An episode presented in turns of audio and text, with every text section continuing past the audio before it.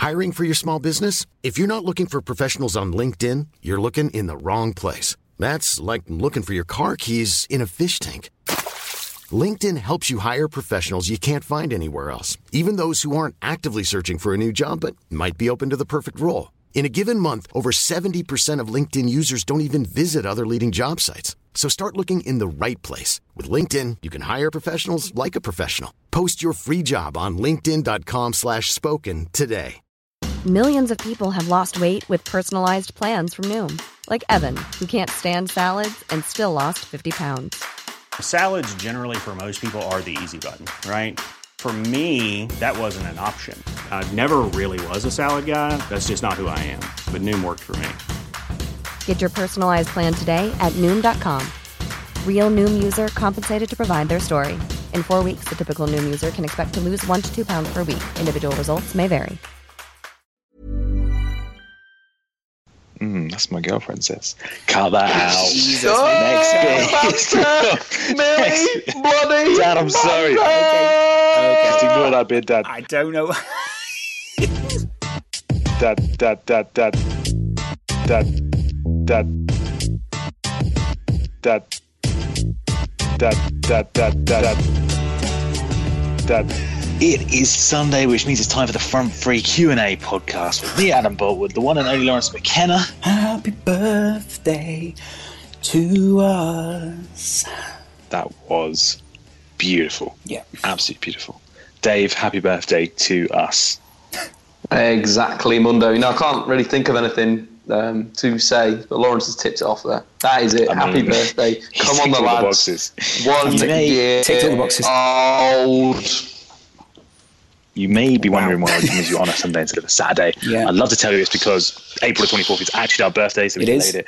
Uh, it's definitely But not isn't. because we recorded an entire podcast yesterday. There was a bit of a mix up and no one clicked record. It's definitely not What because of that. No, wait. So what happened was Adam and I were sitting there waiting for Dave, and We were. Uh, Skype does that thing where you know we love Skype, we work on it every day, but uh, Skype did that thing where it went, "Brr, brr, brr, brr, brr," and all I heard was It did. Could have left my laptop at work, and so I was like, oh, and, and it's, you know when you know on Skype when it sort of drops and it sort of goes, uh, and, and you've got, you've either got the one route where you go, oh wait a minute, mate, say that again, or you go and politely just go, yeah. I went- That's exactly what it is. In Yeah, hindsight, I was like, Adam. that's exactly what he was doing. yeah. So yes, um, I I uh, didn't have my laptop on me. I was on my phone, so I said, "Oh, Laurence, can you record this?" Laurence said, "Okay." And then, as in a way that's just like you definitely didn't hear what And I said. we both walked oh, was like, away. oh, that from was the- very nonchalant. Was both oh, walked away enough. from the podcast. Go- I walked away going, "That's going to be brilliant." I can't wait for edit to Adam to edit that one down. and then, I was a few thinking the hours same thing. through comes the text, "Loz, when's this podcast going up? You know, come on, it's it's a birthday. It's a big birthday one." And I'm sitting there like, "Oh, Adam, oh, you are a funny one." Um, and it all went to shit. well, But at least we can laugh. review everything. So we lost the bits where we predicted that Everton would win, uh, Liverpool would Yeah. uh, lose, uh, and it would be uh, Watford Everton uh, FA Cup final. Exactly. So- No one needs to know any of that stuff. Um, but so now we get to do the, the post match analysis of yet another eventful weekend.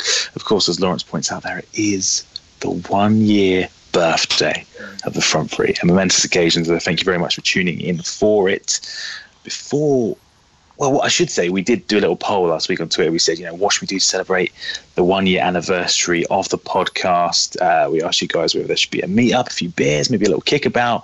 And then the third option was all of the above. End of the season, we will try and do a little meetup slash kickabout slash banter filled evening. If you want to come down to London and have a good time with us, I think um, that'd be a great night. Yeah. I'm looking forward Maybe to we it. crowdfund it and we do it somewhere like I don't know, fucking Dubai. Yeah, sweet. If you want to give us all your money, uh, we'll meet you all out in Dubai. Actually, us three will just go ourselves. If you, we'll have a great time. yeah, we'll film it all, and you'll feel like you were there. yeah. But if you, I mean, if you think about it, Adam, for every one podcast you listen to, if you just gave us a pound for each one, I mean, yeah, you know, we'd be we'd wow. literally have about I mean, five have- pounds. Exactly. Precisely. Before we get into all this post match analysis, then from another great weekend, let's just do a quick comment of the week. As always, there's only one winner this week. Yeah. It has to be GGTDD VBGDD on iTunes who left us a great review. The title was Move Aside MSN, Back Off BBC. It's all about the lad. Laurence Terrence Dave, very clever. Um, he said, arguably the most alluring front three since that triple breasted woman in Total Recall. It's a great line. It's a really good line. It is a great line. Yeah. I mean, in many ways, we're just free tits. I think it oh. perfectly sums it. Now, now It that, one, played, that one sums it. played out very differently on the original podcast, but it's, I was waiting not- for you to say it. There's not as much banter on this one, and I'm, you know, when you've originally, you know, when you've done a rehearsal and you go, "That went really well." I feel like I'm going to miss every Now punchline. you're trying week. to recapture the magic. yeah. You're trying to recapture it. It's just not the same. Anyway, you win comment of the week this week, and I believe Dave, comment of the week this week earned themselves a copy of FIFA 16 on a PS4. Yeah, they did. So you know, So- get into the DMs and we'll send it to them. Wow. Slide into Dave's DMs. No, no, um, slide into the front three's DMs because Dave keeps Oh, turning yeah. his on and off. Um, yeah, just go in the front three. Right, DMs. okay. Yeah. slide into the front self copy FIFA 16. We also need the winner of the the football manager 2016 football manager 2016 as well. Let's get into the football, guys, before we get into the questions as well. Dave, Manchester United are through to the FA Cup bloody final.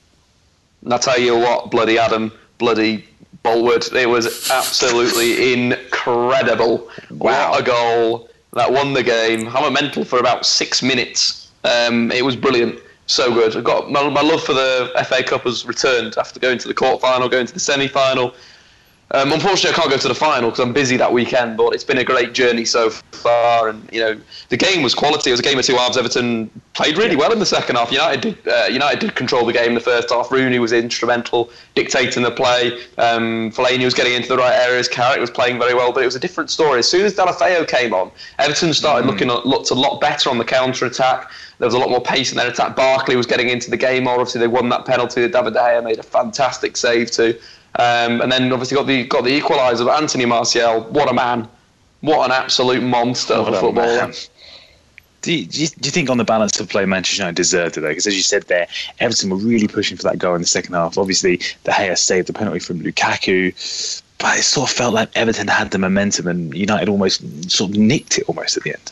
Um, I think in the United were, were more dominant in the first half. I'd say Everton were awful in the first half. There were two. There were two long balls that caused United a bit of issue. One of them, Fosu-Mensah, made the wrong decision. Uh, Rooney cleared off the line. The second one was a bit of a miscommunication between Smalling and De Gea. Something that you don't appreciate on the TV, things like that, because I think the angle would have been. Um, I think the angle doesn't cover what David De Gea is doing, and what David De Gea did there is he went for the ball and then pulled back, but obviously made a cracking save to make up for that. Um, but then in the in the second half, obviously Everton got the momentum. They started putting some really good play together. But I think United from around probably just after the goal, it sort of woke United up again. They were so poor up until like 75 minutes, but then after that they dominated again. You know, created a, a number of big chances, and then obviously Martial playing that one too with Jess Lingard, getting it into Ander Herrera's feet, and then picking it back up, and, and just what a finish! What a finish that won the game, and obviously showed a lot of passion, a lot of determination, a lot of desire to put the ball in the back of the net. And What the do you very- make the of Rooney's? It was very sweet that you and your uh, little mates could do a little Snapchat story for us as well, Dave. Did enjoy that Snapchat story, i got to say, Dave. It was fantastic. I think it's going to be 2 1. What do you think it's going to be? I think 2 1. Bang on. Bang on, nailed it, Dave. absolutely nailed it. Dave, what did you think of um, Wayne Rooney's role? Because some people describe it as like a quarterback role for Manchester United. Some people saying that's where Hodgson should maybe look to play him at Euros. Quarterback? Do they watch the, a quarterback's a Pirlo, a defensive midfielder? Wasn't what, what Wayne Rooney was was sitting in front of uh, Michael Carrick, partnering Marouane Fellaini, playing as a two in a um, you know ahead of the of Michael Carrick. A quarterback is a, is a player that will sit in the position between the midfield and the defence. Some some people, especially the Daily Mail, I think that article came out of. Fucking do your research, mate. A quarterback isn't. That's not what a quarterback is. A Wayne quarterback, Rooney was in, dictating a the quarterback play. sits in the pocket, mate. That's Exactly. Wayne Rooney was not in the pocket. No, this simple shit. Like, what the fuck are you writing that for? For me, it was more like a, a Xavi role in a way, where he's playing higher up the pitch, not quite the attacking central midfielder as a, of Iniesta. Sort of Marouane Fellaini played the Iniesta role, let's say, just getting very different Iniesta role, but a similar, trying to get into the box, trying to create things. Um, but really was just sitting into sort of just sitting in central midfield, spraying the passes wide. He looked really, really good on the ball. The ball over for Rashford that created that big chance. No, sorry, it was just just Lingard again. It was a brilliant ball over the top, and uh, Lingard unfortunately couldn't put, put the chance away. But he was really good. He was really composed on the ball. Um, you know, those shot feints outside the area did a few times. It was it was unlucky not to get a goal anyway. It was a really, really good performance from Rooney.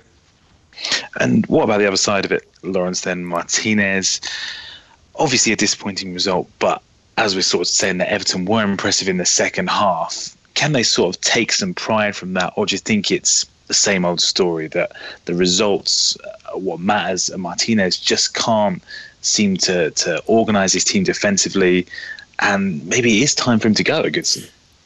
I don't, I don't actually agree that it's time for Martinez to go unless they've got another better option. I think, uh, you know, we spoke about this on the podcast before and about the takeover, those mm-hmm. sort of things that will attract a manager who can spend big and can put a squad together. Martinez clearly has something of a nucleus of a good team there.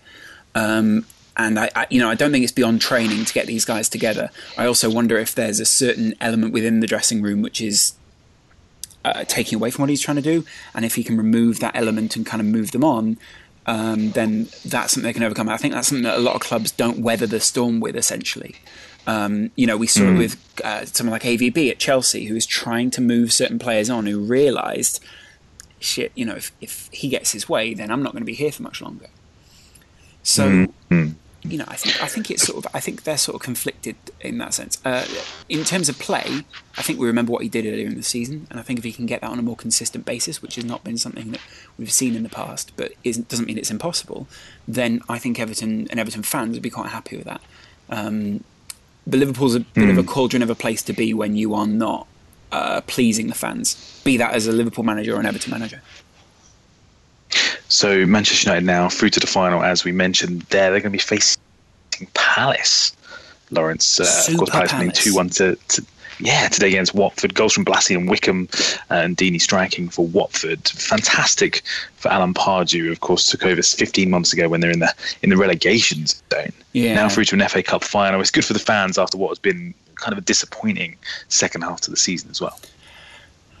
Uh, yeah, well, I mean, they didn't. I think 2016 has uh, been a very disappointing year for them. You know, not many points mm. up to that point. Um, this is obviously the point at which Alan Pardew says, "Look, I'm a cup manager.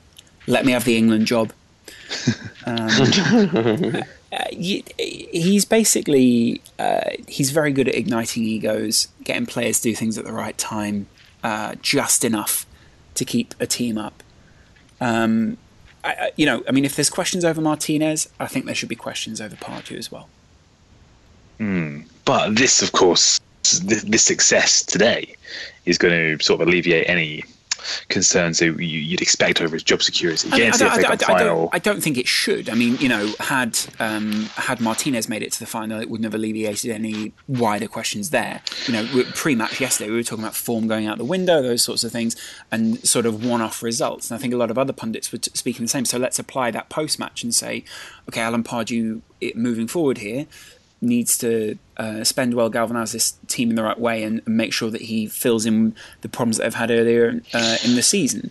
And you know that isn't just down to a you know a, a threadbare squad or whatever it is. There's more to it than that. You know he can make excuses, mm. and you know you imagine that the fans will give him time because of the figure he is at the club. But at the same time, there's not an awful lot of goodwill towards Alan Pardew. Okay, interesting. I see your point. I think. I doesn't mean they're not going to the. I mean, they're obviously going to the bloody FA Cup final. That's fantastic for Crystal Incredible, Palace. Fans. yeah. Repeating the obviously whatever United fan is and uh, Crystal Palace fan is quoting as the 1990 final. And do you know apparently he was playing? You know apparently he played uh, the players' video of the semi final before this one. Did he? Yeah. In, in what? In, in, what was the aim of that? To try and you know? I don't. Maybe motivation in, in that. Yeah, in that they got to the final before. Um, you know, and they, they've right. done it again. Credit. It's an interesting one, Pardew, isn't it, Dave? Because Leicester, Crystal Palace are 16th now. They're 16th, not far above the relegation zone. At the same time, they're only two points off Everton themselves, who are in 11th. So that that position feels somewhat of a, an illusion in a way. At the same time, they've only won one of the last ten in the Premier League, but now getting to that final, it is it is what these sort of clubs aim for, isn't it? You know, it's difficult sometimes to to qualify for Europe when you've got so many talented teams in the Premier League. It's difficult to to know what to aspire to in a season, and a cup run and getting to the FA Cup final is something that every fan wants their club to be able to achieve. Yeah, I think it's one of those things where it's it's gone back the other way. Where the Premier League this season has, has been so crazy. You know, Palace have been absolutely awful in the last Mm-hmm. what last around uh, 17 games. They've picked up one Yeah. win in the Premier League at home against Norwich, quite a poor Norwich side. So it's going to be you know they they're going to be up there with favourites for relegation next season for me. But obviously, I've predicted a lot of things in my time, and sometimes I've got it wrong. and I'd say that I'd say that they, they've been very very poor of late, and this cup run's you know completely hidden the fact that Palace have been awful. Um, but credit to Pardew for getting them to the final again. Had another cup run that's probably going to save a manager. Um, we've seen that happen time and time again, but I feel it will do. Um, and if he can get, uh, it's going to be difficult to trouble United. Obviously, we played Palace in the league very recently, beat them two 0 So um, they were quite He negated. did rest players though. He did rest players for that game in preparation for this match. I don't know if he massively rested his whole squad. You know, Cabaye was in there. Back four was probably the same. You know, he rested his goalkeeper. Um, Balati was playing. Zaha was playing. So I don't know. I don't think he rested too many players. But no, it's uh, he's managed the situation great. I think what the issue the Palace have had this season is that Yohan Cabaye is their top scorer with five goals. Um, obviously, they brought Adebayor in. That he was awful against United. Was absolutely dominated by Chris Smalling. They got Chamakh Wickham, Dwight Gayle, and, and Fraser Campbell, and none of those strikers have really taken off. Conor Wickham went through a little bit of a spell of scoring. I think what he got three goals in like two games or something. But then again, he's he got injured, and it's been a big problem since he's moved to Crystal Palace. His, sorry, moved from Ipswich before at Sunderland. His consistency and, and not you know not like avoiding injury for a number of times and getting a run of games again it was a very silly move to leave Ipswich at the time he did because he was just in the team he was scoring goals and then to move to somewhere like Sunderland from Ipswich that is a massive change you know Ipswich for people that might not know is quite like it's quite a small town-ish in a way you'd say quite you know away from London and it's uh, the seaside type thing and then moving to Sunderland that's quite a bustling city very close to Newcastle would be a massive culture shock and obviously it's not it's not the the move didn't work out now he's back in London again he's, I, I, I quite like Conor Wickham. Um, as a player I want to see him do well but it's going to be that consistency. I also think it was poor, obviously poor timing for him to go to Sunderland. Um, and you know, if you have a manager that believes in you at any club and you're a young player, that's probably a good thing. Uh, timing's everything for Wickham. There's clearly something there that makes him into a good player, um, and it's you know it's about going to the right level and finding that. And I think he sort of was skipping around between the wrong levels. Um, you know, he's been sort of intermittent for Palace, and that's not that's not enough really. What about a little bit of word? Sorry, I was again. What about a little What about little word? word? Give me What word. about a little word, Dave, on Watford? Obviously, knocking out Arsenal in the quarterfinals, a massive achievement.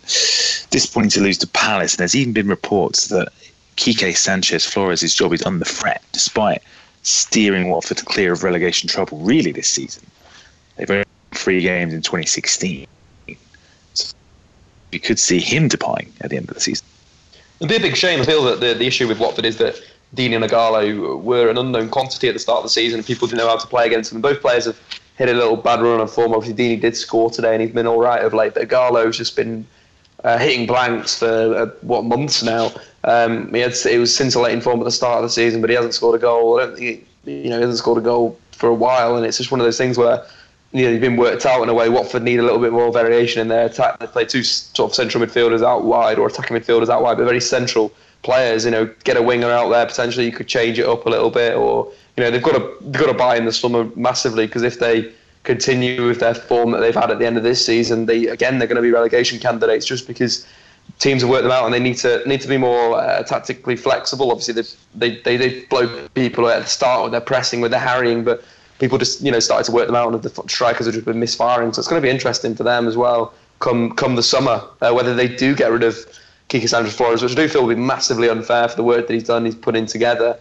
To get the, this Watford team, you know, so far clear of safety. But we've seen Watford in the last few years have been like that with a number of managers. You know, the lad that took, that won the, that got them promoted got sacked or whatever, didn't he? Got moved on, and then Flores came in. So we could see that again, to be quite honest. It's, it, it seems like short termism for long termism. I mean, the the point with that is that if you keep moving players between each club, then you can motivate them because they're coming into a new environment, and you know you've got that short term thing. But the, in the long term, um, what kind of culture does that build at any club? Um, and you know, I imagine the Pozzos have got an idea on that. There's probably a business idea behind that, a psychological idea, and it works temporarily because the modern idea of the tourist or the person who's always moving around is something that's quite scintillating and exciting. But then when you have the long grind of a season, you imagine that when those things trip up, it becomes a little more difficult to motivate those players. So maybe, like Dave's saying, and to add to that point, it isn't really just him. They need to address that in the long term with moving players between clubs elsewhere this weekend, then Leicester beating Swansea 4 0. Some people expecting them to struggle. What with Jamie Vardy being banned, the top scorer, of course, but they proved everyone wrong. Uh, Joe scoring two, Mahrez with one, of course, and Albrighton with the other. A comfortable win for them, stretching their lead to eight points now. Uh, Incredible. Uh, they beat a team on 40 points. Incredible. Yeah, team who have zero to play for. They have nothing to play for apart from maybe to impress Brendan Rodgers when he returns very, very, well said. Uh, Tottenham, of course, playing West Brom on Monday night. They'll be looking to close that gap once again to five points. Uh, another significant result today, potentially Sunderland Arsenal, a nil-nil draw. Arsenal fans once again up in arms over this one. The lack of quality in the game, the lack of effort was what some people perceived uh, on Twitter. Olivier Giroud, of course, Dave, having another stinker think he's gone 13 hours now without scoring. Uh, some people criticising Wenger's substitutions, the fact that he, he literally will not make a substitution until the 70th minute exactly. It's all sort of becoming a little bit acrimonious now, and the, the, the fan base, as we said before, is as has ever been, I feel. Uh, and more people, the tide seems to be turning to there needs to be a change Arsenal, something needs to be shaken up. Yeah, I think so. You know, you look at Giroud, you mentioned him before, he's failed to score in 19 of the last 20 games in all competitions for Arsenal, so there's a big issue there. Um, and it just yeah, it was the same one. old, same old Sunderland and Sam Allardyce set up perfectly to deal with Arsenal, and they couldn't break them down. It was simple as that. Sunderland pressed in the right areas, they dropped back into their shape in the right areas. And there's a brilliant moment where, um, in the I think it was in the first half, that Bellerin goes wide and puts a cross in, and you can hear uh, you can hear Mesut Ozil absolutely scream for fuck's sake and like just like flip out. And I think that's kind of what's happening with these Arsenal players is that they're just losing it with each other, which doesn't show doesn't show a, a united team. Yeah, it's it's weird when again Alexis Sanchez was pushed out right. It's, Get him up front, Wenger. Stop messing about. I mean, there's a lot of there's a lot of contradictions that people just don't seem to be able to read. I'll go back again to the idea that we don't know how to read Wenger properly, and that we need a better way of reading him, a better way of talking to him, because people do seem to want to talk about accountability in the long term. Uh, you know, I, I, think there are certain people who are raising very good points. I think it was Dan Fazy on Twitter who was saying, you know, if you have a, a review in your job, you don't go ten years ago back and go, look what I did 10 years ago. You go one year, maybe two years ago. And those things you can only really revert to the fact that they've had, um, you know, good cup runs. And within that, uh, even more, finishing within the Champions League spots. But this is probably one of the worst games again to use as a um, a yardstick for where he is because a he's playing Sam Allardyce, a man who post match. What was Sam Allardyce's quote post match? It was something fantastic, like uh, let me see if I can find it because it really is a great quote from Big Sam. It go, it's along the lines of. Um, uh, what's it like to have a goalkeeper uh, doing so well? And he based. Oh, here we go. Sam asked uh, how SAFC have taken three clean sheets from four. He said, "It's my brilliant coaching. Before that, it was crap." My God. No, I mean, you know, I mean, He's that's a modest man, you know, old Big Sam, isn't he? I mean, he he could be the next Arsenal manager. Um, but the you know the point with him, the point and the point with that is it's probably a bad yardstick. There's bigger problems um, at Arsenal. I think Arsenal are very much afraid to pull the trigger on Wenger because they have seen what's gone on with other clubs and they don't see many other options they believe can take the reins at this point. So it's it's almost better the devil you know a little bit for Arsenal right now. Um, and I know there's frustration. I know that there are problems. Um, but uh, and I know that he's conceded they might not finish in the top four. I, I just want to know how much. Of that finish is- in the top four. I think that'll be it for him, won't it? yeah, think but he'll I, want to. But the point is, they they do currently sit in the top four, and I understand it. But I want to know. fourth exactly to be precise. Yeah, but the point is, they're still in there, Adam, within a really topsy turvy season, within which. I mean, that's the problem is that when we're talking about, you know, there's sort of a contradiction for everything. You say it's topsy turvy season, we say, okay, well, then this Arsenal side should have been equipped at this point to take advantage of that. But then you say, yeah, but then clubs are working out how to play all these sorts of teams. So there's constant contradictions within the Premier League. Um, I, I mean, you know, it's it, ultimately you could level that at most managers in the Premier League. But if you look at even just the average positions that Sunderland players played today against Arsenal, they worked them out very easily, and they sat in the positions that they needed to, like Dave was alluding to, literally just on the halfway line, sitting on the attacking players and making it really difficult space, which made their pressing game actually quite straightforward. And that's, hmm, think- uh, you know, it, it, it's fundamentals like that when you're watching and you're sort of going, I mean, I could coach my way out of this one, but I imagine the Arsenal fans get a little bit frustrated. Yeah, and I think I mean you, you speak of a topsy turvy Premier League season. I think the frustration is compounded by the fact that the, the likely winners are going to be Leicester, who I feel a lot of Arsenal fans probably feel uh, they should be above, and of course Spurs above them, likely to finish above them for the first time I think since Wenger's taken charge, if not longer. Yeah. So I think that, that, that- day all is that frustration. Yeah, I don't even know what the opposite uh, of St. Totteringham's St. Day is Cockingham's Day, I don't think St. Cockingham's Day. Yes, Mm. perfect. I mean, it, I mean, better, better nothing. Better than. I don't Um, know. I sometimes, also- sometimes, sometimes you do want to just avoid a big cock. Do you know what I mean? Cockingham's Day. Yeah. Yeah, I mean, you know, speak for yourself. Um, You, The you other are looking forward results this big cock, weekend. I believe is what we're all to infer from that there, Adam. Uh, good God. the Uh, other, fair enough. Sunderland, of course, getting a point though that lifts them out of the relegation zone on goal difference above Norwich. Newcastle also getting a point, Laurence Yeah. at Anfield, a surprise point.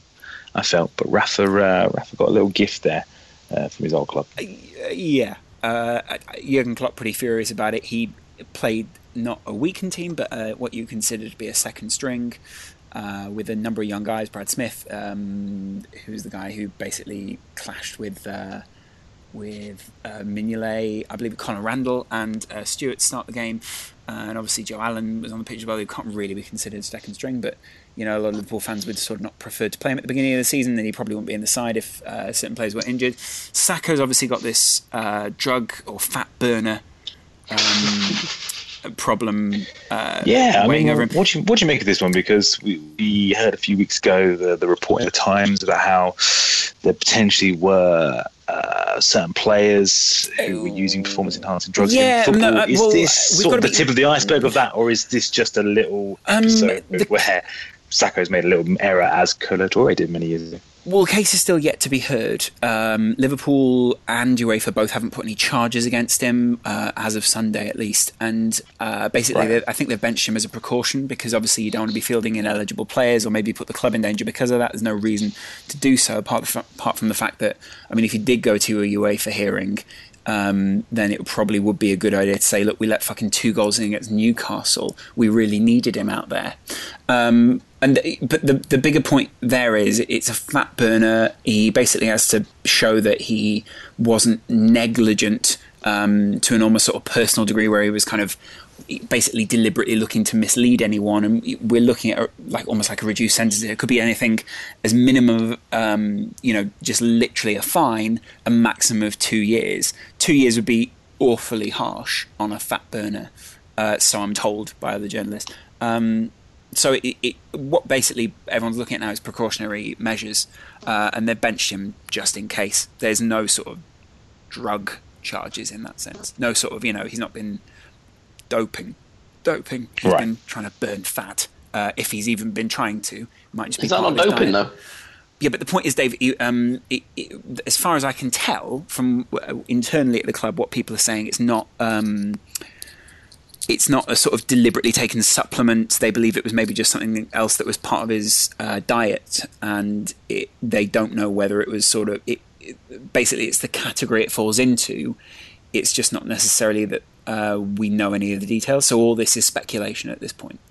Uh, by the press as to what what. Well, which well, I say Liverpool should concede their Europa League semi-final to Manchester United anyway, because it was on that day that That's he got it, the caught. only Laurence. sensible thing. I mean, big cheat, it- the I mean, in many in many ways, Dave. i- If they did that, then the only worry for me would be that the coefficient within Europe would massively go down because United this season are, a, and I think you should probably should have put this in your shitty Snapchat, a huge pile of crap. Uh, what, Wow. Laurence McKenna.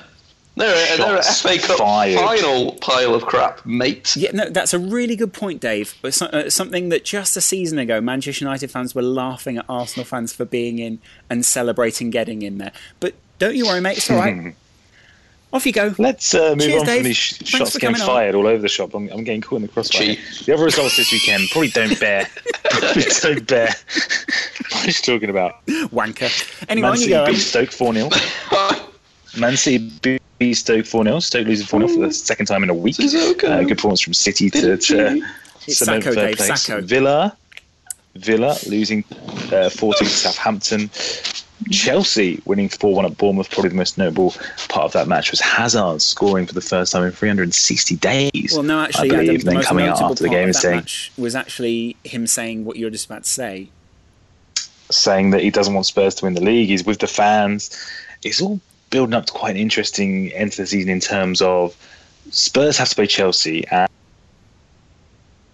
and, and the fact that Chelsea have to beat Spurs in that game. They have to prevent uh, Spurs winning the league. And of course, Chelsea are playing Leicester on the last day of the season. If it does come to that, Chelsea fans are quite happy to concede that one and wouldn't mind seeing their players uh, maybe putting a little less effort than they would usually Really? in a game. So it's a very are you trying- are you strange. trying about it's very strange. Openly cheating. Well, I don't know. I mean, the, the, the Chelsea fans I have the pleasure of knowing. Um, uh, as I say, are Never very described as that, Adam. I've never heard for Chelsea. Chelsea to beat Spurs. Um, were chanting at the Chelsea players, uh, so they knew as much uh, during the win at Bournemouth yesterday. Obviously, Eden Hazard caught wind of it because in his post-match interview he did say, you know, "We don't want Spurs to win the league. We'll do what we can to stop them." So it's it's a weird one. Do you think? He, well, I think he also said that uh, he'd rather Leicester won the league because he, and this was a good quote, because he feels they deserve it. That was brilliant. well, The man who's putting barely any effort into the season is then talking about who Yeah. within the league Yeah. deserves yeah, to they win. deserve it. Yeah, Um, I think they deserve it. Well, sorry, what was that, Eden? How many runs have you actually made this season? Three. I mean, Yeah, it's a good you go. point. Yeah.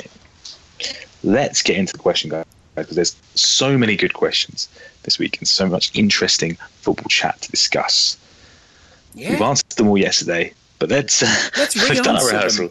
So let's get into it, guys. The first question, a great question from George Hawkins eight. He said, "Would you rather go down as a club legend, Vesco Totti, or be part of a very successful team, I should say, and win a lot of trophies, i.e., Wes Brown?"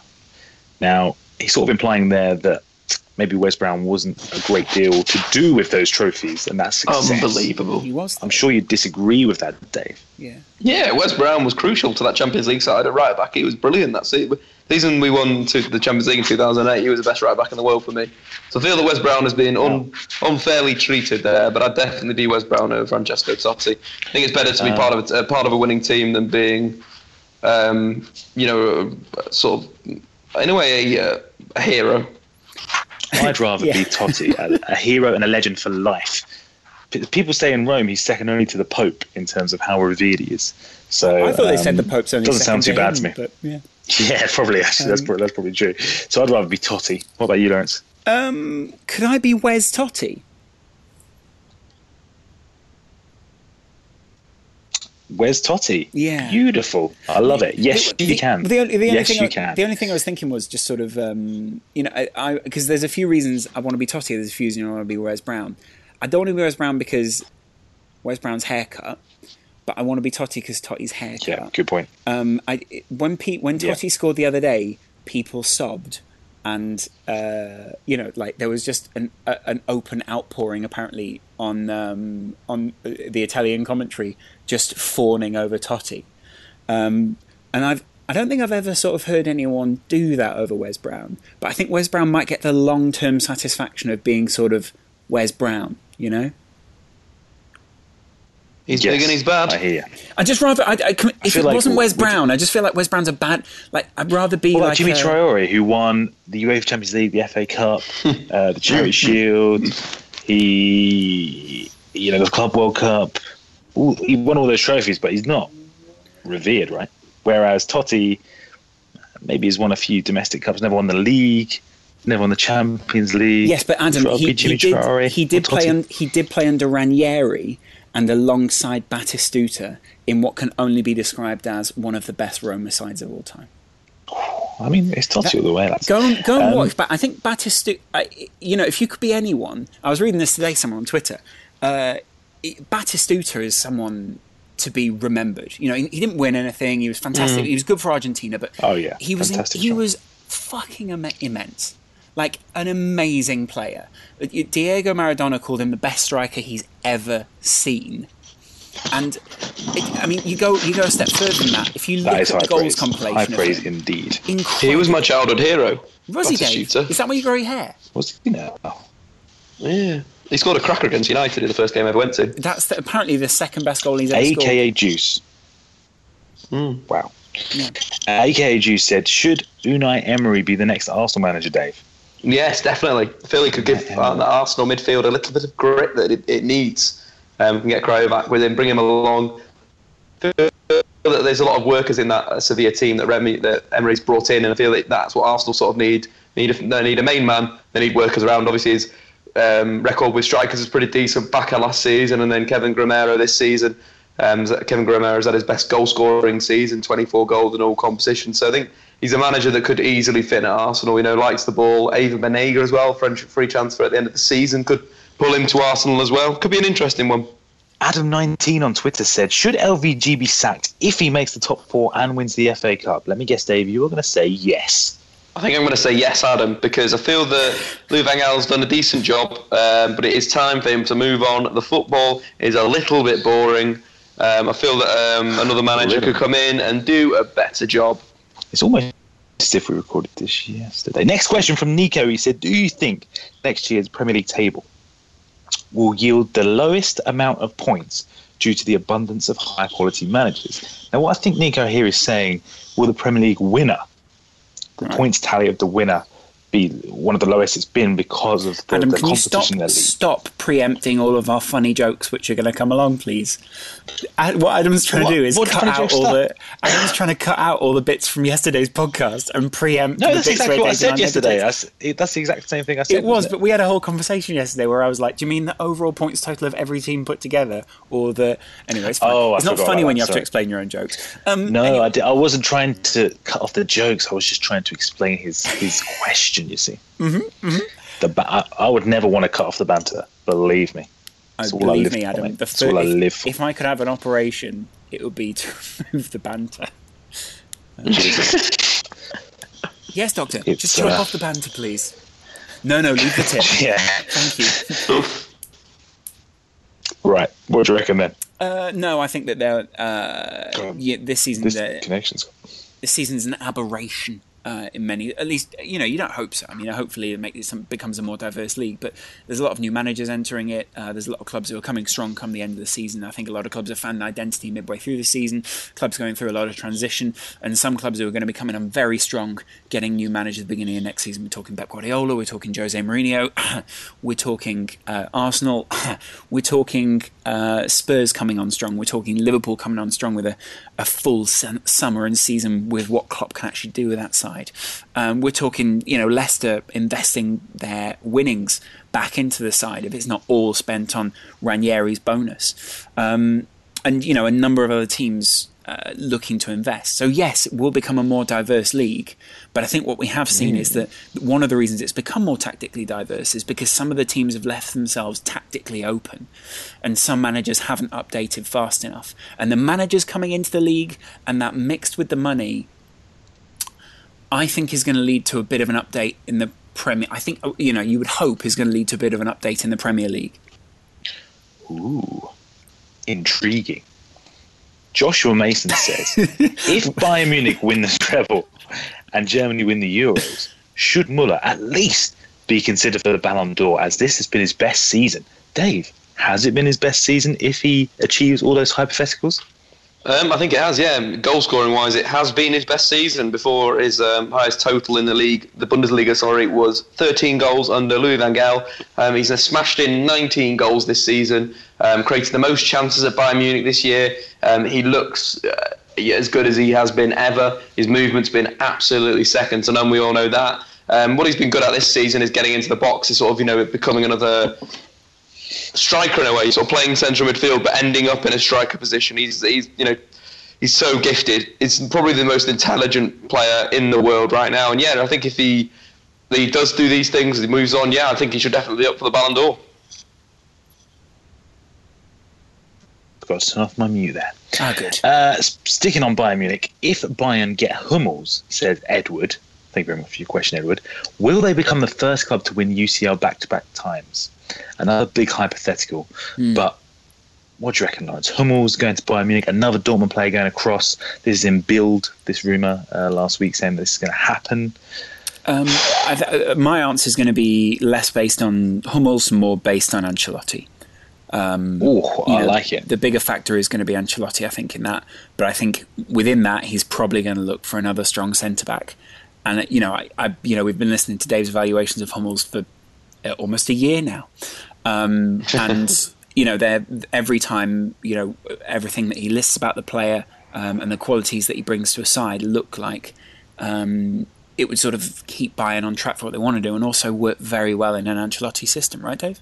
So I think we've seen with Ancelotti over, um, you know, the, with AC Milan, with Real Madrid, he likes a ball-playing centre back, um, but he lets the players do uh, sort of play how they want to play in a way. So yeah, after Pep Guardiola, obviously they're still going to have this possession-based style, and Ancelotti will just come in and, and sort them out defensively and get them organised into a better defensive shape than what Pep Guardiola has them at the moment in the transition. But I think Mats Hummels is a player that a lot of teams are going to come in for him in the summer if he decides that it's time to move. Obviously, the, the quotes are saying that he's thinking about it now. Obviously, Manchester United were linked heavily with him last season. He could do a job there. Um, he could do a job at any club. He'd be perfect for Barcelona as well. Um, you know, playing next to Gerard Piqué, but again, he'd be great at. Bar- There's never been a faster or easier way to start your weight loss journey than with PlushCare. PlushCare accepts most insurance plans and gives you online access to board-certified physicians who can prescribe FDA-approved weight loss medications like Wegovy and Zepbound for those who qualify. Take charge of your health and speak with a board-certified physician about a weight loss plan that's right for you. Get started today at plushcare.com slash weight loss. That's plushcare.com slash weight loss. plushcare.com slash weight loss. Hiring for your small business? If you're not looking for professionals on LinkedIn, you're looking in the wrong place. That's like looking for your car keys in a fish tank. LinkedIn helps you hire professionals you can't find anywhere else, even those who aren't actively searching for a new job but might be open to the perfect role. In a given month, over 70% of LinkedIn users don't even visit other leading job sites. So start looking in the right place. With LinkedIn, you can hire professionals like a professional. Post your free job on linkedin.com slash spoken today. And he'd be great at Real. He'd be great anywhere really. He's one of those players that um, is at the next level in ball playing at centre half. Uh, you know, he's a deep lying playmaker from centre back in a way. Um, we saw we've seen his passing range obviously against Liverpool. He was played that cracking through ball forward. It's not something that he doesn't. You know, it's not something that's just a rarity that happens time and time again. Um, his passing ability is second to none. His long passing as well is unbelievable. You know, amount times that he's played um, either Mkhitaryan or Aubameyang over the top uh, with like a perfect ball with it's the backspin that he gets on it that's incredible. He's so good at hitting like a, a flat pass, and then when it lands, it stops dead. And it's just, you know, it's a skill that not many players have. You could say it's sort of Paul Scholes esque in a way, but it's a player, again, wherever he goes, they're going to get a top, top defender. Here's a great, interesting question from Gio Salazar. If Mourinho joins Man United this summer, who would finish higher next season?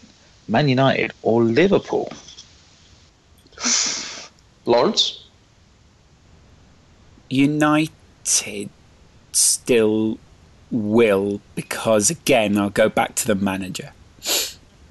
Yeah, I kind of agree there. And also, Liverpool, no, the entire Liverpool first 11 are going to get uh, busted for doping. So I think United will be able to beat Liverpool's you know, young lads that have come through this season that haven't been doing the doping. So I expect a, a, a vibrant United team under Mourinho that will counter attack very well, that will deal with Jurgen Klopp's pressing. Wow. Wowzers. Yes, indeed, Dave. On a similar ish note, Chris said, Do managers have an expiry date on how they can still be of a high standard in the modern game, i.e., Wenger, LVG?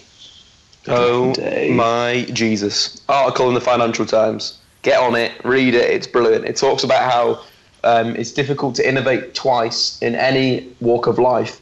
Uh, if you look at big business, uh, you know, p- players that have created big businesses like Apple or Google, it'll be an innovator around the age of 40 that would have seen something in the market, that would have reacted something into market and taken their chance there, would have innovated previous work. And I think that's the case with managers. The likes of Louis Van Gaal that played a very patient, uh, possession-based style that used to be able to get around um, defences, used to wall them, you know, wear them down and then break them down. Now we're seeing that not working. Similar to Wenger, a little bit set in his ways of how how Arsenal play football, and there's no real speed or transition or change in style over the last sort of four or five seasons. These two managers have already innovated once in their careers, and can they do it again? It's a big, big task. It's easier to be outside the game, a coach coming into the game, seeing how someone sets up, a la Pep Guardiola, and then evolving that methodology, like Guardiola did with uh, with uh, Van Gaal, with all the great managers that he, you know, raves is about Bielsa and so forth. He's updated a style, and again, potentially Guardiola's already peaked at Barcelona.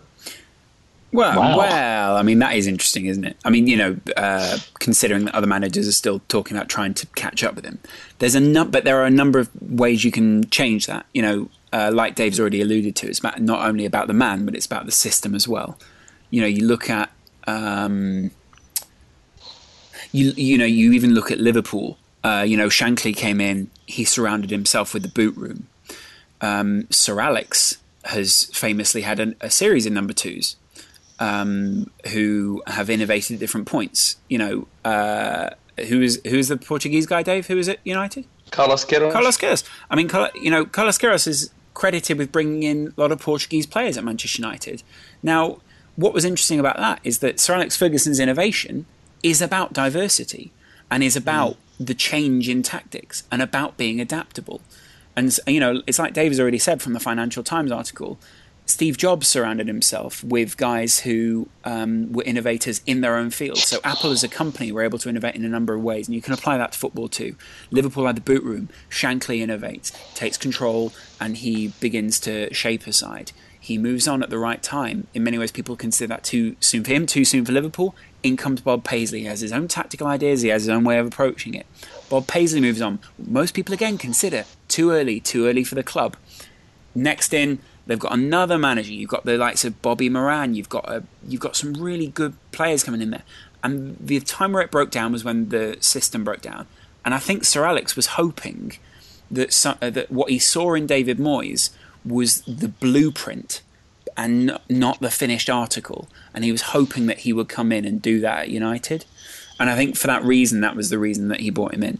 Um, so you know, uh, when we talk about uh, people having an expiry date, maybe the people do, but their ideas sort of live on. Sorry, that went on a bit long, didn't it? Well, I enjoyed it. I loved Um, it. Yeah, great. Morgan said, What is your favourite non football based YouTuber? Personally, Casey Neistat is by far my favourite. Go on, Dave. Morgan, Who's she? Good. oh no. Dave, do you genuinely not do you Oh, genuinely not know who Casey Neistat is? No. Dave, even though we recorded this yesterday and we said his name, gave you a number of warnings, you didn't go and look him up in that time.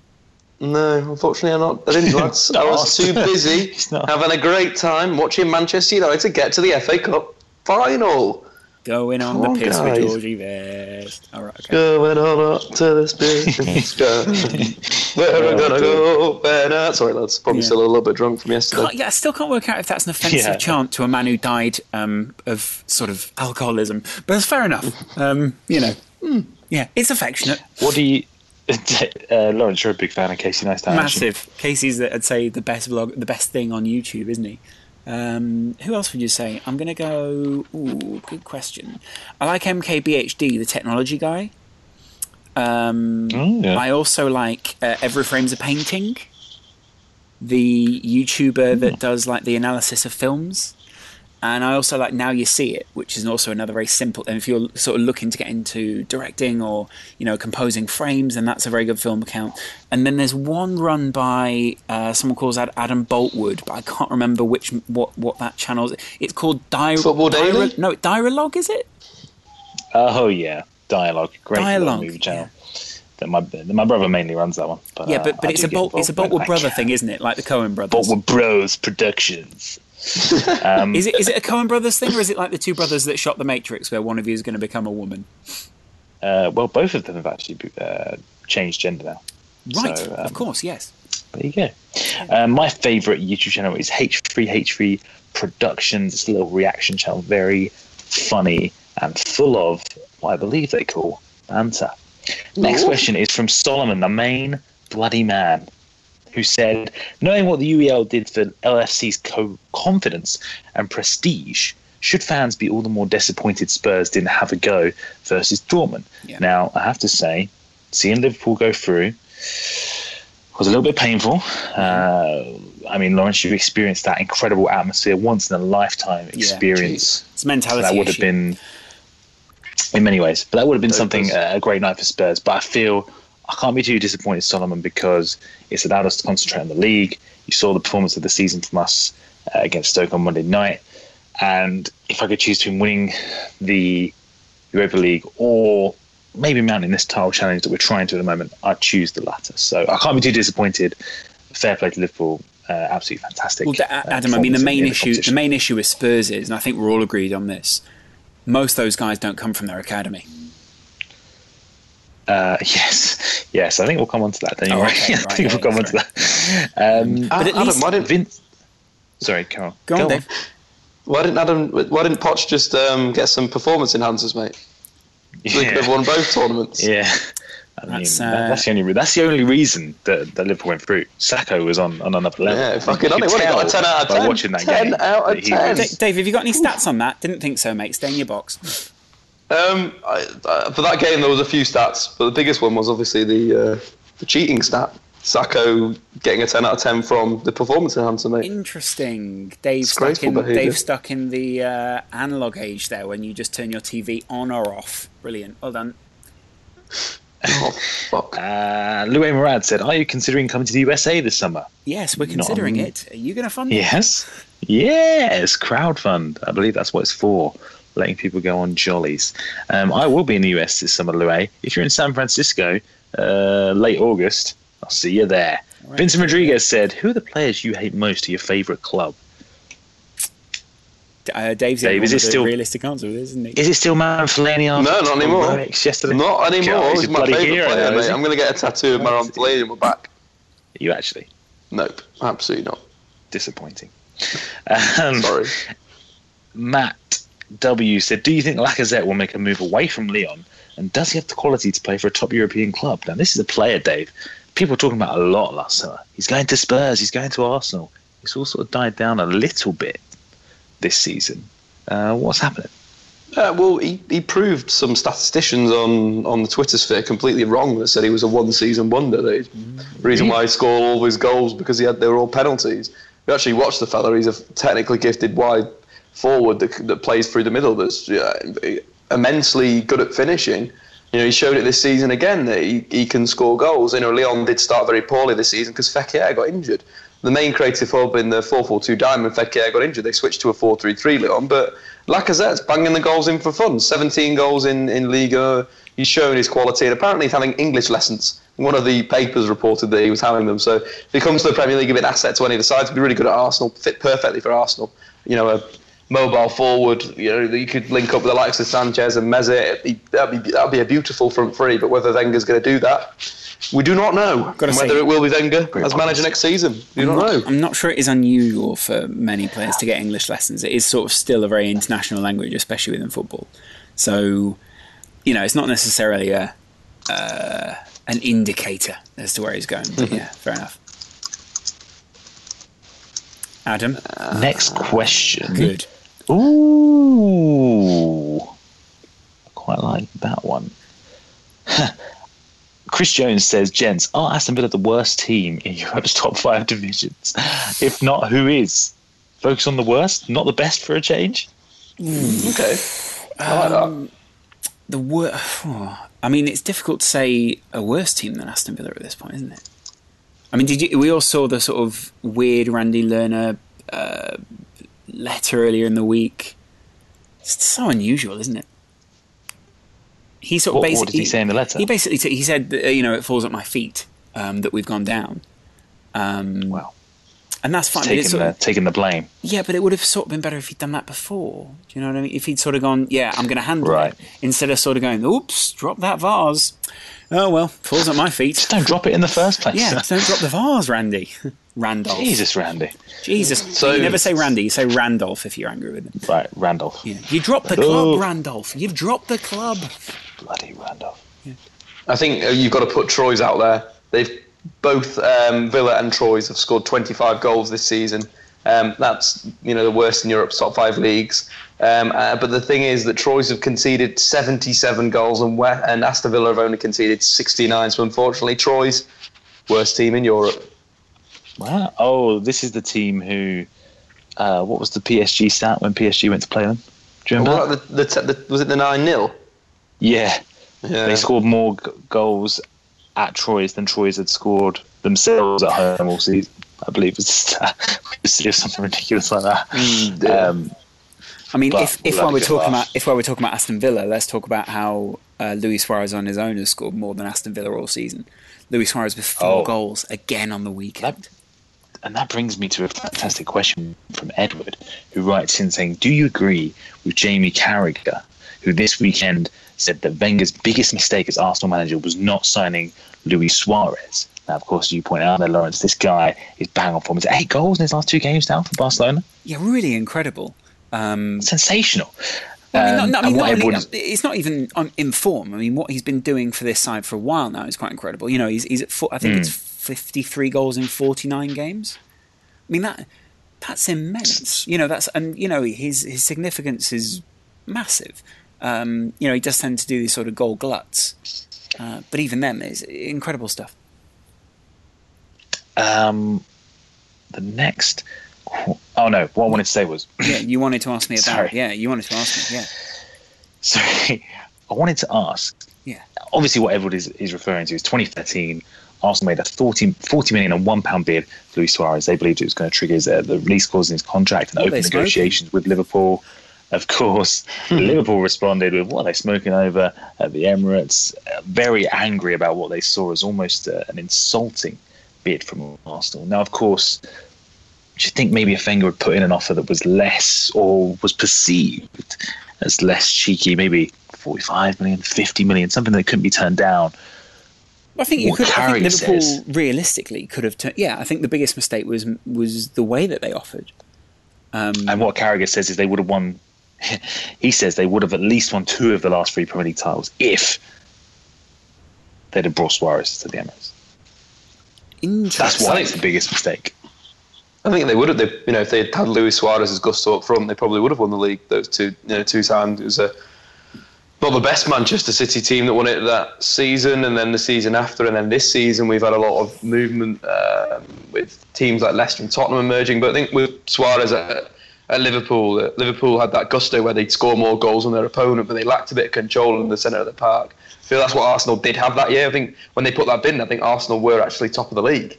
So if they had bought that striker in January that would have scored the goals, it's a massive upgrade from Olivier Giroud that could press from the front, that can really go at teams. Um, they potentially would have gone on to win the league. I think it's a, it's a correct comment. But whether Suarez would have wanted to go is a different thing, right? You know, why would he want to leave that leave that Liverpool team where he's playing the best I think football he of his did. career? He, he he was.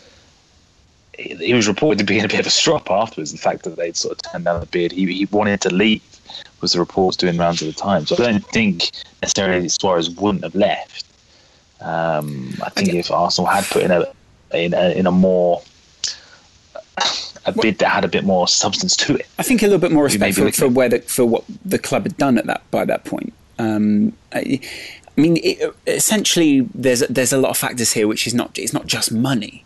You know, you can't sort of say, well, that's business. You know, money's not money's not the only aspect of business. There's a human side to it too. Hence, supply and demand. The supply side is how much can you make. The demand side has to be generated. Um, uh, you know, the, my point there is you can't just sort of go, okay, that money is money, uh, take it. You know, Liverpool were basically saying, you know, uh, there's other factors here. You know, it's bad business for us to be dealing with someone who's considered to be a title rival, those sorts of things. So there's, you know, there was more to it than just that.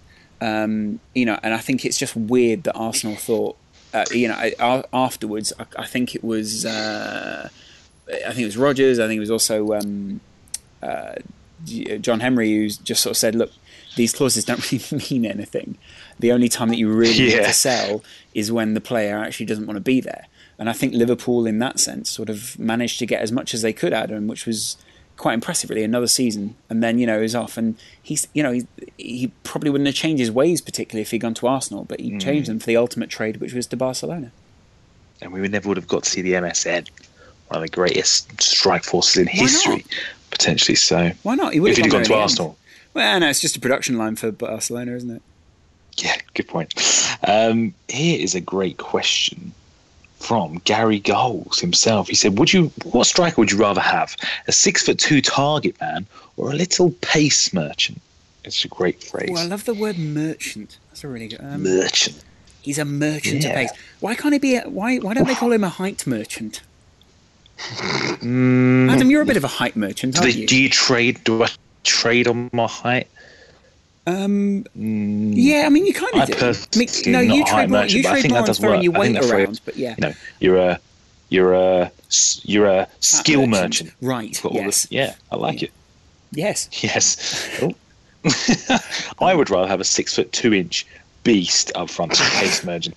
That's what I'd rather. I don't have. know where you'd find one of those nowadays. A beast merchant in many ways. You're a beast. Okay, right. You're, you're a, a beast. Sorry, did you say beast it. merchant or an obese a, merchant? I, I was, a beast. And right, I'd okay. rather have an obese beast merchant.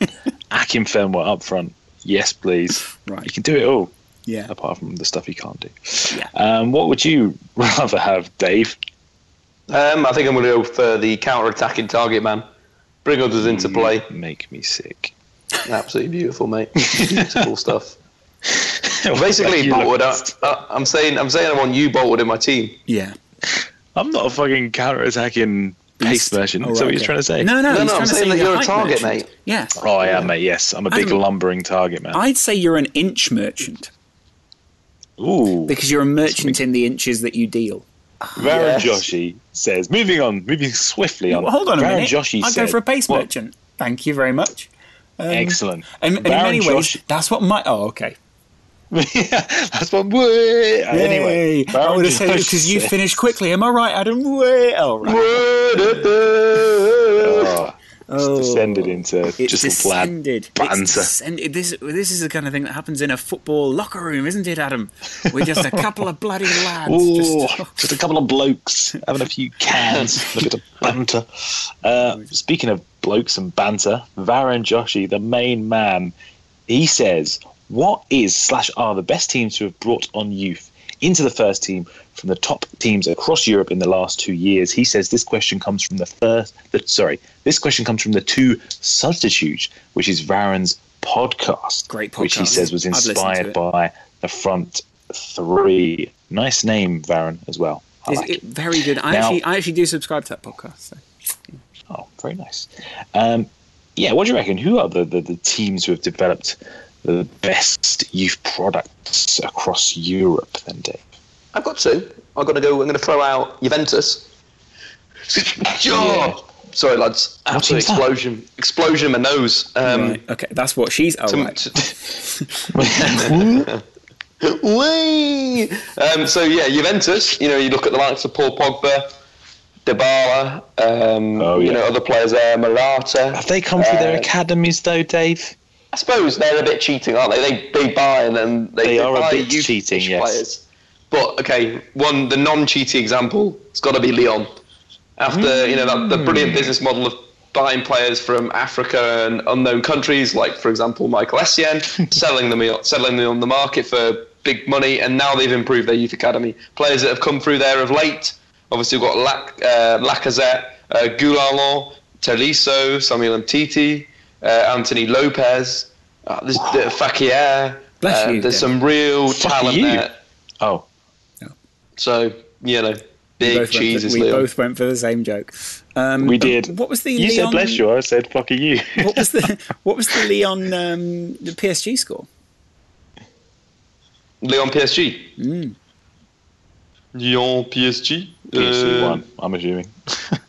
yeah, it wasn't today, but They played Toulouse yesterday, Lyon. Yep. Ah, I'm, I'm alluding. I'm just alluding. I'm just alluding to the fact, Like guys. All I'm, no, all I'm saying is, you know, PSG. They've got a great youth policy. Oh, they do indeed. That's awkward. What do you make of the comments, Lawrence, by Michael Emenalo earlier this week, the uh, the Chelsea technical director, who came out and sort of made a little slight against Spurs Academy, and he sort of said, you know, for all this hoopla, for all this hype, they've only actually developed one key player, and that's Harry Kane. Yeah, So he was like, this is not. He was trying to say the youth problem, the problem of developing youth, is not unique to Chelsea. It's it's across all teams, even Spurs. Um, yeah, I mean, I don't, I don't quite know what he means by the problem. Um, I, I'd imagine he was riled up by some sort of reporter who was looking for a quote. I don't know that, um, but I mean, you know, maybe I feel like he's misquoted. I don't feel like it particularly serves anyone to comment on anyone else's academy, unless, of course, they've been in it and seen it. Uh, which I imagine maybe has. Maybe they've played their academy, etc., etc. Um, but I, I tend to find that um, commenting on any sort of academy doesn't ever really help anyone. Uh, the only side I'd really go for there is that he's probably been asked, you know, what do you think about their academy? Look how well they're doing this season. He's gone, well, that, that's not their How academy. good is bought some other Spurs academy? But the point would be, uh, you still need to finish them. You know, uh, kids still almost need a finishing school, if you like, and they need to be made into that rounded final product. Um, you know, I mean, Liverpool have got Liverpool would essentially have a backbone of South Londoners right now. Uh, if Sterling had stayed, which would be Gomez, Jordan Ibe, uh, Raheem Sterling. Um, there's one other guy in there who's from South London, but I can't remember who at this point.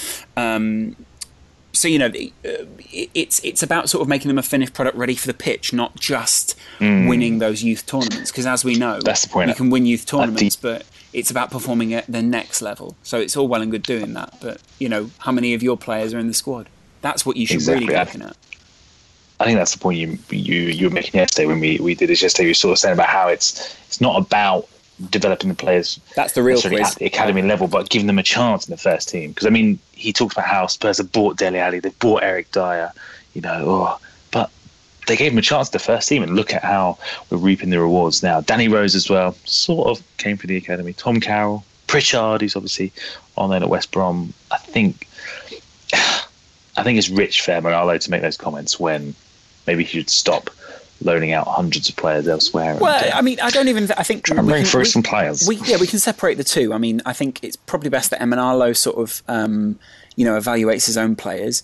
And you know, at this point, you can say, "Well done, those guys are doing well," because you know we've all seen what Chelsea Rory has to say about, uh, you know, the way that Chelsea are doing, because there's something really good going on there right now. Um, but th- at the same time, you know, Spurs have had to attract those players, and as far as I can tell, some of those players were under great demand. So why have they gone to Spurs ahead of other clubs who all claim to have similar resources and something that's going to pull a player there? There's something that's pulling those players in. So you know, uh, there's some appreciation for that as well. Good point. Shrishant says, "What did you make of Özil uh, not being in the PFA Team of the Year uh, and Bellerin being there as well? It's about heart, isn't it? Um, is about heart. you know, Do I you mean, think he, has got the Özil most deserved to be there, though? You know, um, I, I, actually- Kante, Payet. I felt it was a pretty. I felt I felt this team is a bit more zeitgeist than maybe Ozil was, but Ozil's been fantastic. Right. Maybe the p- point would be those guys have been more consistent performers. Um, that it's also been that there's a mixture of what foreign managers are doing within the league now, and it seems a little bit more to match up with what's going on on the continent. Maybe it's a trendy team as opposed to a team that um, statistically works. But the point would be that those guys have got statistics to counter as assists, and it's where those assists come and how important those assists have been. And what you would say is the guys who were in that team have put in assists and put in goals at critical moments, whereas there are now question marks over a guy who's yelling, "Oh, for fuck's sake!" when uh, his wingback uh, puts it across. So but, but to be fair with with, with Ozil, he, d- he deserves it in my opinion. Though he's broken the record for most chances created in a season uh, in the Premier in Premier League history. So First guy on the bench, definitely maybe? he should he should be in there ahead of Payet for me. Payet's been really good, but again, Payet's been through. He had a very good spell at the start of the season, then got injured, then has had a pretty decent spell for a few weeks, and again he's sort of uh, hitting a little bit of rough form again. So I think it's a bit unfair. If, if Mesut had a better striker ahead of him, he'd be on like 30 assists. I think that's the level of uh, chances that he does create. I think that's how you've got to sort of look at it. So it's, it's a little bit unfair for me, especially. Uh, but then again, I think the big problem is that this PFA list has come out before the end of the season. So. Yeah, I mean that that's part of it. Um, you know, I mean credit to Ranieri for sort of saying don't don't worry so much about the PFA awards, uh, worry more about the matches because you know at which point does a fan go, well, we were well represented at the PFA awards, weren't we that year? Um, Yeah. they, they just don't, you know. Absolutely rubbish. Yeah. Uh, yeah, having said that, having Um, said that, De- Dele Alli was. Dele Alli was nailed on for winning Young Player of the Year, and Riyad Mahrez is definitely nailed on because he was the only guy who was told that he absolutely had to come. Let's we'll talk about that a little bit at the end of the show. Let's get through a few more questions uh, before we do uh, wrap things up. Here's a good question from Ali Jawad. Providing that Sturridge is on good form and is fit, does he deserve to start ahead of Rooney for the Euros? We have three games a week. Now, correct me if I'm wrong. Rooney is not competing for the same position as Sturridge. Sturridge, Kane, and Vardy probably are competing for that lone striker role. You'd expect Rooney to play behind the striker. So Rooney will start. I think. Um, I think Hodgson is. Uh, it is clear that Hodgson uh, is a big fan of Rooney and, and sees him as very important to the team. But I don't think he's going to be playing him as a striker. Yeah, I think that not playing two strikers would be suicidal and stupid. I mean, that's a good point. But even if he did, it's not going to be Rooney playing up front. No, No, Rooney's playing central midfield now, isn't he? After his last two games. he's the quarterback, mate. deep. He's the Yeah, quarterback. he's, he's the quarterback, isn't he? yeah, He's the so, Brady uh, of this ably side. destroyed. Um, Robert said, "Who's going to be the next club to do the famous treble?" Could very well be Bayern Munich, couldn't it, Dave? Yeah, I think Bayern Munich this season, but they're in the final of the German Cup, obviously top of the Bundesliga, and they're looking very good in the Champions League. Obviously, they've got to get over the hurdle. Atletico Madrid. One player that I think has been quite key to their run of form of late has been Arturo Vidal. Um, sort of pushed ahead of Xabi Alonso in the pecking order at central midfield, and he's just looked really good in a defensive sense. Um, and he's been popping up with a number of goals, getting into the box when Bayern get the ball wide, which is um, sometimes an issue under Pep Guardiola. He's not getting enough men into the penalty area. But now with Muller's movement, with Lewandowski, and then Vidal making those late surges, it's looking good for Bayern. Here's my uh, favourite question for this week's podcast. Frederick Hallestrom writes in. He just said, "Best fat player ever." He didn't, even put, he didn't even put a question mark at the end, which makes it just sound like a statement. It's like best fat player ever. Who is the best Um, fat player? Adriano, maybe. Adriano's Oh, a yeah. good shout, bigger man. He's a bit of a bit of a beast. Maybe Neville Southall was a big player. Or Neville Southall's Xiao. He was a big, he was a big lad. Uh, you could probably say Ouch. original Ronaldo's definitely one. Ronaldinho was a little bit overweight, porky for a while. You say Jack he Wilshere now. Um, yes. Wayne Rooney. Messi was fat for a little while when he was eating his pizzas, as we've discussed before on the podcast. Um, there was actually That is Liverpool. Liverpool pizzas. had a goalkeeper called Tommy Lawrence, who was actually nicknamed the Flying Pig. um, Wow. yeah, The insult. the insult. I mean, I'm not. I'm, I'm, pretty, I'm Um, pretty sure it was. Not, it was more of a sort of an, an affectionate uh, nickname, uh, a term of endearment. But you know, even then, Final question. Edvin says, can LFC challenge for the top four next season or even the title? I think they'll challenge Yes, think and yes. for top four. Yeah. Um, Title is a bridge too far, is it? I, I, I kind of want to see who Klopp buys. I mean, I think it's almost too early Götze, to. mate. Götze is coming. Uh, then no. then no. Um, shall we finish by just discussing briefly the PFA awards? Riyad Mahrez, as you mentioned there, Lawrence, has won the Player of the Year. Has he? That's a His attendance was. It is considering he was his, his attendance was demanded. He had to show up. Imagine um, if they sort brought him in giving away just, just to humiliate him. They went, "You have to come." Why? Yeah. So Oh, by the way, mate, you gutted lost. Little face. Yeah. Harry Kane's won, and he's not even here, mate, because Like Pochettino time- wouldn't let him. Like that time we got But invited to the football blogging awards. No, we didn't. Um, Oh, shit. That was awkward. So Me too. Riyad Mahrez has won. Now, Dave, do you think that's a deserved win for the Moroccan? I mean, I heard you talk about Harry Kane maybe deserved to win. Yeah, I think Harry Kane's definitely up there with Riyad Mahrez, but I think with Riyad Mahrez's contribution to this Leicester City side, What a um, really ignited them at the start of the season. He was the the man that was making things happen for them. Uh, really devastating on the counter attack again against Leicester, against Swansea. Sorry, against Leicester City. He plays for Leicester City. You idiot. Um, but yeah, no, against. Um, sorry, lads. So, it- Dave's talking to little himself bit a again. breakdown. A little bit of a breakdown. My favourite part of the year was when Dave when Dave suffered from mental health issues. Um, It's mad. though, isn't it? This Lawrence, this mental week, health isn't a joke. This weekend a year ago, Dave. Dave, Yeah. this weekend a year ago, Leicester dragged themselves to 17th Hmm. with a 1 0 win over Burnley. Mahrez was an unused substitute. A year later, PFA Player of the Year. He's going to win the Ballon d'Or. That's nailed on. Yeah. I mean, it's absolutely incredible. Yeah, being directly involved in 28 Premier League goals is incredible. 17, 17 goals and 13 assists. Not the Luis Suarez level from a number of seasons ago. I think he, he got 31 goals and got 12 assists, which is absolutely insane. But it, you know, Mahrez does carry them on the break. Again, we saw today that he's quality in, when he's got that space. You know, a lot of teams decided to shut him down on the break, sit a little bit deeper. But when he's got the space, he can absolutely fly. Um, and you know, there's I've heard reports from certain sources, you know, mayonnaise and ketchup, that are saying that his agent have been offering around to pretty much everyone for about 35 million, which would be a bargain for Riyad Mahrez. Bloody hell. Um, so yeah, it's, it's going to be interesting. He definitely deserves to win it. He's just been absolutely outstanding this season. How old is Mahrez? Is he like 24, 5? So I think he's 25. Yeah, he's 25. 25. So it's still decent. oh, he's so an he's older than all of us. Jeez.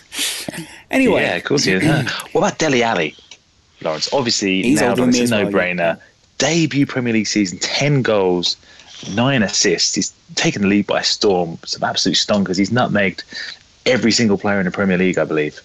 Um, Yeah, it's just I incredible. think, At least you know, twice. I think he's. I think he's had. It's something along the lines of. Let me try and find this. I think it was something like. Uh, Dele Alli. Where are those stats? Uh, Ten goals, nine assists, seventeen nutmegs. I mean, you can't argue with stats like that. That's why think- he's won. You know when you you know when the players are out on the pitch, and I've I've heard it from time to time. But you know when they nutmeg someone, do you think they go megs, or do you think they just keep playing? Megs. No, he definitely does it. He definitely says Megs. It- apparently, it's not a problem Megs if you don't collect it on the other side. Is that true? yes. Well, no, mm. unless, unless one of you, You or have your to team, collect it. Yeah, but one, either you or your teammates have to collect it because it could be a megs pass, right?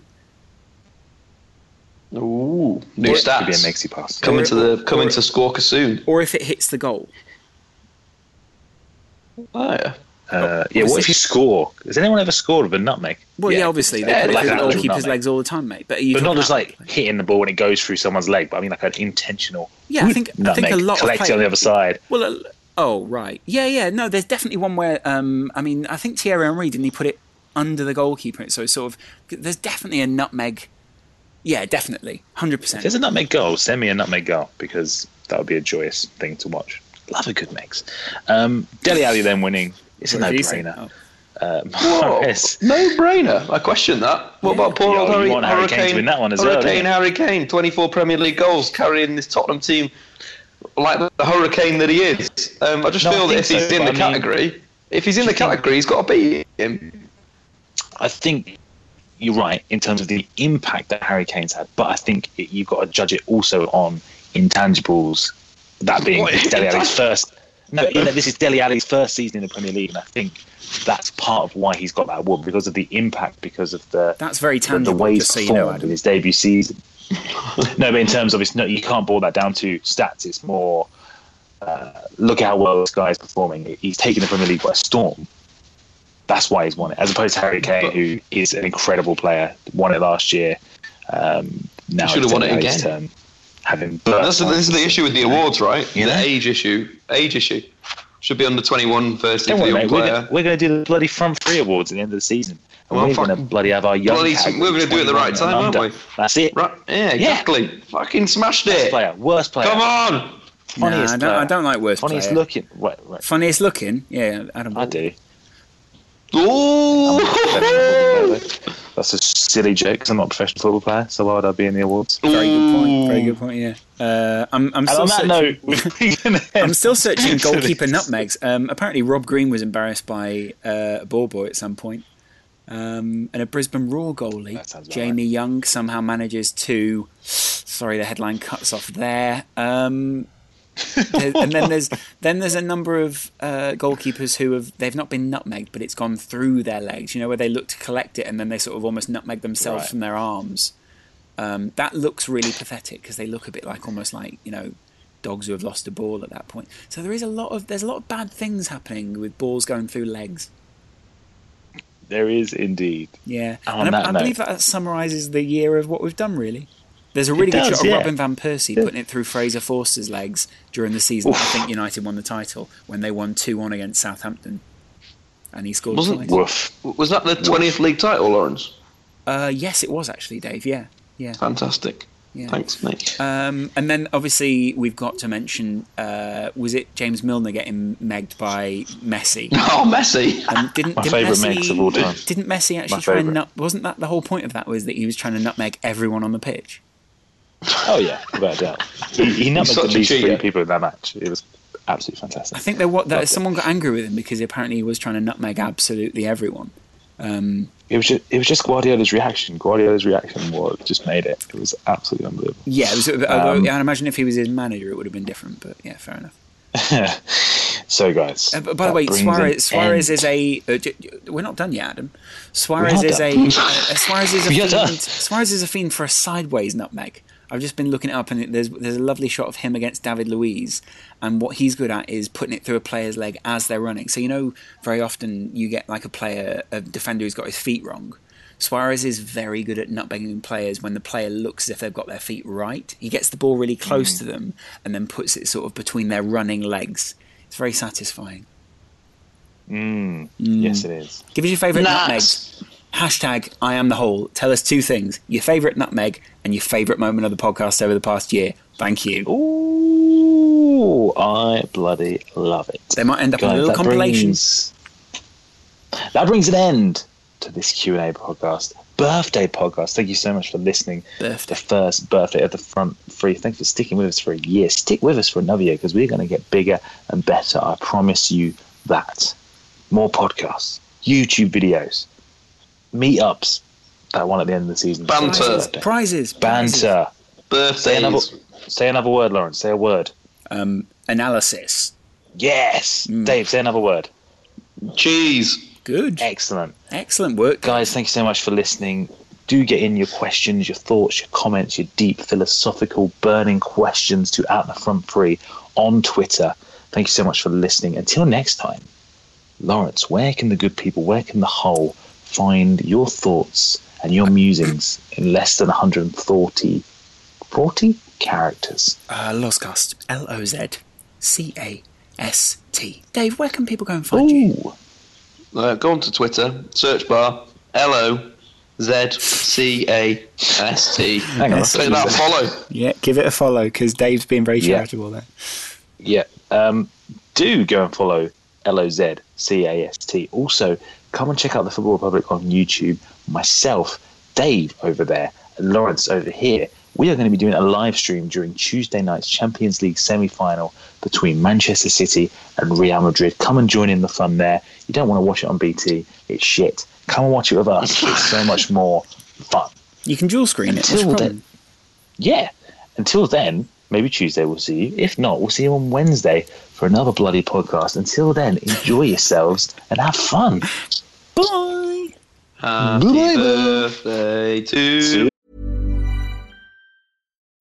When you need mealtime inspiration, it's worth shopping Kroger, where you'll find over 30,000 mouthwatering choices that excite your inner foodie. And no matter what tasty choice you make, you'll enjoy our everyday low prices, plus extra ways to save, like digital coupons worth over $600 each week. You can also save up to $1 off per gallon at the pump with fuel points. More savings and more inspiring flavors make shopping Kroger worth it every time. Kroger, fresh for everyone. Fuel restrictions apply. ACAST powers the world's best podcasts. Here's a show that we recommend. The Real Housewives is a guilty pleasure for most, but if you're looking to not feel guilty about that pleasure, tune in to Everything Iconic with me, Danny Pellegrino, where I break down all the messy moments and behind the scenes antics of Bravo's popular franchise. And on Everything Iconic, I also interview celebrity guests like Kelly Ripa, Keke Palmer, Drew Barrymore, Cameron Diaz, and more about their guilty pleasures, their past work, and so much more. So if you're pop culture obsessed and find yourself watching way too much reality TV like me, tune in to Everything Iconic with Danny Pellegrino wherever you listen to podcasts. ACAST helps creators launch, grow, and monetize their podcasts everywhere. ACAST.com. To us. Oh, okay. Happy, Happy birthday, birthday to to us.